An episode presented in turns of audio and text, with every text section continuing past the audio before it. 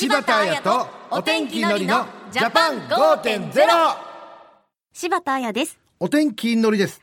私たちの暮らしに役立つ情報や気になる話題を取り上げる柴田彩とお天気のりのジャパン5.0さて今日は釣りに関してのお話です。のりさん釣りは？お父さんが釣りが好きでね、はいはい。えーよく釣りに連れてってもらったんですけど、一回ね、あの、この渡し船っていうんですか、船でわざわざそのちょっとしたこのちっちゃい島みたいなところに、あの、渡って釣りをしようって言って、はい。で、親父もすごい楽しみにしてたんですけど、渡る瞬間に僕ね、餌を全部落としちゃったんですよ。いやおっちゃこちゃい。で、それ、俺なかなか言えなくて、親父が仕掛けの準備終わって、よし、釣ろうかって言ったら、あれ？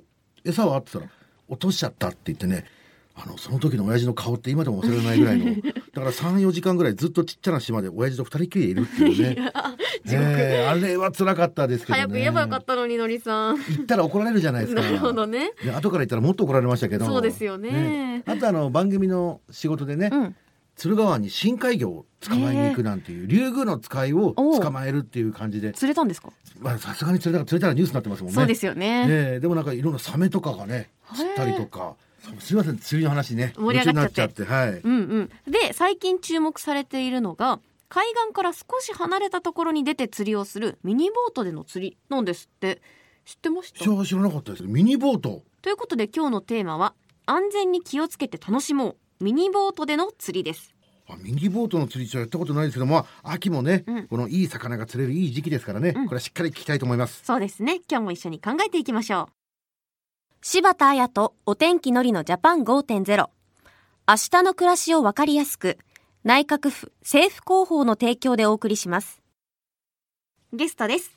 海上保安庁安全対策課海難防止対策官の寺口直樹さんとミニボートの専門家の小野信明さんです。よろしくお願いします。よろしくお願いします。ではまず寺口さんにミニボートの基本と事故について伺っていきますがそのミニボートの前に釣りをされる方ってどれくらいいるんですか、うん。はい。日本の釣り人口は780万人以上と言われています。そんなに釣りする人いるんだ、そうですね。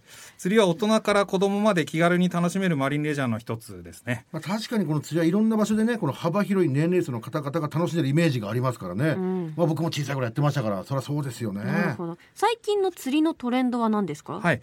これまではスタンダードな磯釣り、船釣りをはじめ、岸壁防波堤釣りも人気でしたが、最近ではミニボートを使った釣りの人気が高まっているようです。そのミニボートっていうのはこれどんなボートなんですか、はい、平成15年2003年になりますけれども規制緩和によって誕生した長さ3メートル未満で推進機の出力が1.5キロワット未満。分かりやすく言うとおよそ2馬力までの小型ボートになります。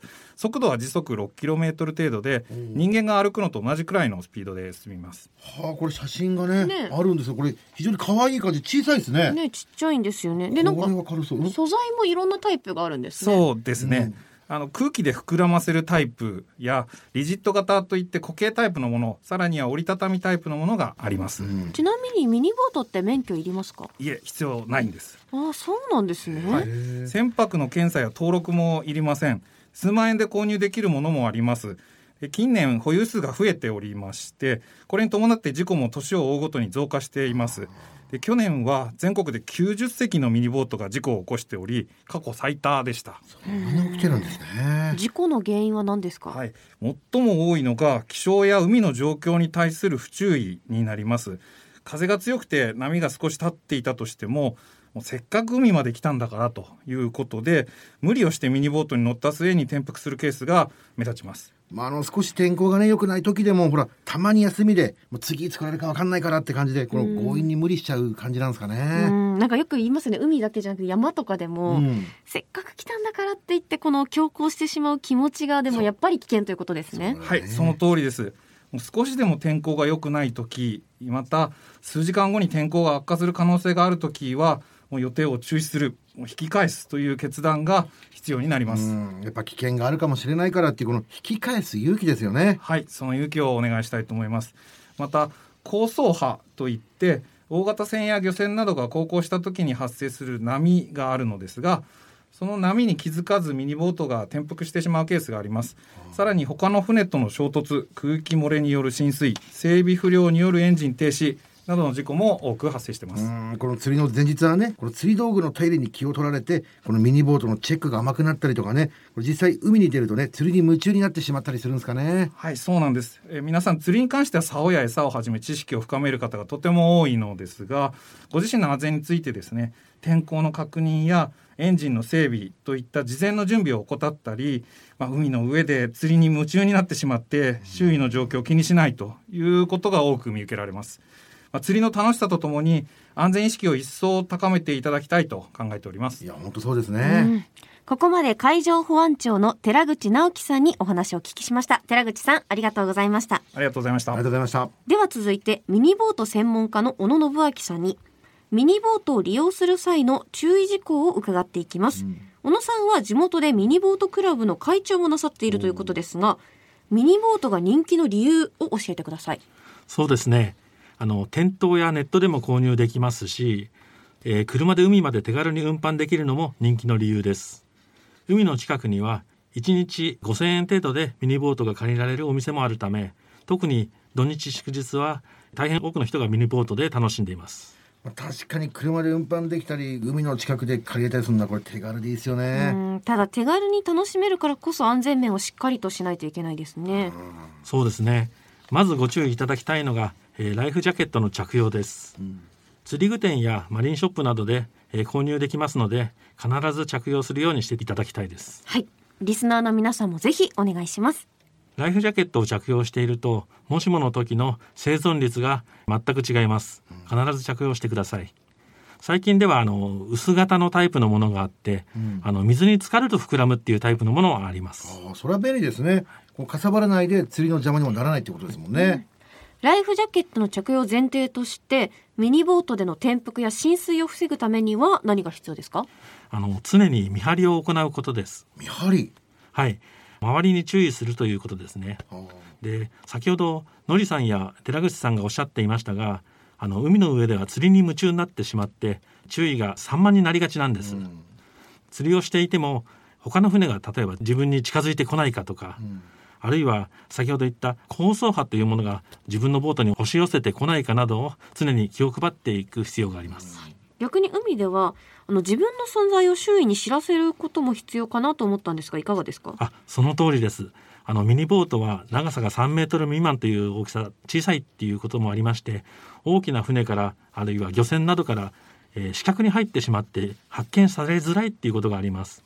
そのために存在を築いてもらうために認識旗というものを、えー立てて目立つようにする必要があります。あの長さが3メートルほどの棒の上に旗を立てるようにしましょう。それから黄色とか赤といった目立つ服装でボートに乗るということも大切です。この認識旗というのがまだあるんですね、んで自分の存在をこの認識させる旗ということなんですけどもなるほど旗をつけてアピールすればいいってことですかね、うん。あと、黄色や赤の目立つ服装で行くって意外と気にしたことなかったかも。それだから黄色いライフジャケットみたいな感じでこれジーパンと合いますもんね 色味？ファッション的にもまあ、ねそっか。ええうんうん。確かに目立つ服装大事ですね。うんあとは、ミニボートってやっぱ小さくて軽いのがいい面、波の影響は受けやすいですよね。乗っている時の注意点についてはいかがですか？そうですね。あの、ミニボートは、あの、基本的に1名とか2名で乗ります。うんで、あの、揺れやすくて不安定なので、えー決して船の上で、あの、立ち上がらないようにしなければなりません。で、重心を低く、えー動く必要があります。うん。あと、ミニボートってどこまで遠くに行けるんですか？はい。えーミニボートは安全に航行できるという範囲の目安は、えー岸からだいたい 1km 以内ですね。また、えー航行距離、えーこれは岸から沖へでなくて横方向なんですけど、横方向への移動距離としては出発地点から2キロ以内。かつ、えー万一の時に自力でオールを使って漕いで来れる範囲にしましょうと。うん。で、万一エンジンがかからなくなるということもあるんで、その辺注意する必要がありままあ、す。確かにそうですよねこれ夢中になってしまうかもしれませんが安全のためには最悪のことを想定しておかなきゃいけませんね、その通りです。岸から1キロ以内にいると言っても、海には潮の流れとかありますので、どんどん沖に行ってしまうかもしれないんで、気をつけながら釣りを楽しんでいただきたいと思います。あと、もし自分が危険な状況になったり、ボートが転覆している現場を目撃したらどうすればいいですか？はい。海上保安庁に緊急連絡用の電話をかけるということで局番なしの118番に電話すると救助の船が来てくれます。で海での事件とか事故の場合は118番へいち早く電話するということを覚えておいていただきたいと思います。118番。もうしっかり皆さん覚えましょう、また聴覚などの障害のある方にはスマートフォンなどからでも入力操作であの海上保安庁への緊急時の通報が可能となっています。それはネット118というものなんですけど1年ほど前からサービスが始まっております。こちらも合わせて覚えていただけると助かります。わかりました。最後にミニボートでの事故防止についてさらに詳しく知りたい方はどのサイトを見ればいいですか？はい、えーと、海上保安庁のサイトの中にウォーターセーフティーガイドという、えー、コンテンツがあります、うんでミニボートの安全情報というコンテンツがありますのでそちらをご覧いただきたいと思います。ウォーターセーフティーガイドですね、はい、釣りやボートで出かける皆さん今後出かける予定の皆さんこちらもぜひ確認してください、うん、今日は海上保安庁の寺口直樹さんとミニボート専門家の小野信明さんをお迎えしました。寺口さん小野さんありがとうございました。ありがとうございました。ありがとうございました。さあ今日はミニボートで釣りを楽しむ際に気をつけることについてお送りしました。のりさん、いかがでした、はい、いや、あの、ミニボート、すげえ楽しそうですね。うんうん。ちょっとやりたいなと思ったんですけども、でもさっきお話聞いたこの海が荒れてきたらね、引き返す勇気と、うん、あとはもうこの118番に電話っていうのは今日覚えたんでね。そうですね。えー、しっかりこう、知識を入れた上で遊びたいですね。なんか楽しい場所ではありますけど、うん、やっぱ危ない場所でもあるってことは忘れちゃいけないですね。でねではのりさん今日も最後にお知らせお願いします。今日の放送や過去の放送をもう一度聞きたいという方はですね政府広報オンラインで聞くことができます。ぜひ政府広報ジャパン5.0で検索して過去の配信一覧をチェックしてください。はい。次回は里親制度についてお送りします、うん、なんか里親っていう言葉は知ってるんですけど、はい、養子縁組と何が違うんだろうとか、ね、ちょっと知らないことが多いかなこれをまた勉強するっけないですね。そうですね、はい、詳しく知らない方も多いと思いますので、次回じっくりお聞きしていきましょう。ということで、ここまでは柴田彩と、お天気のりの、ジャパン5.0。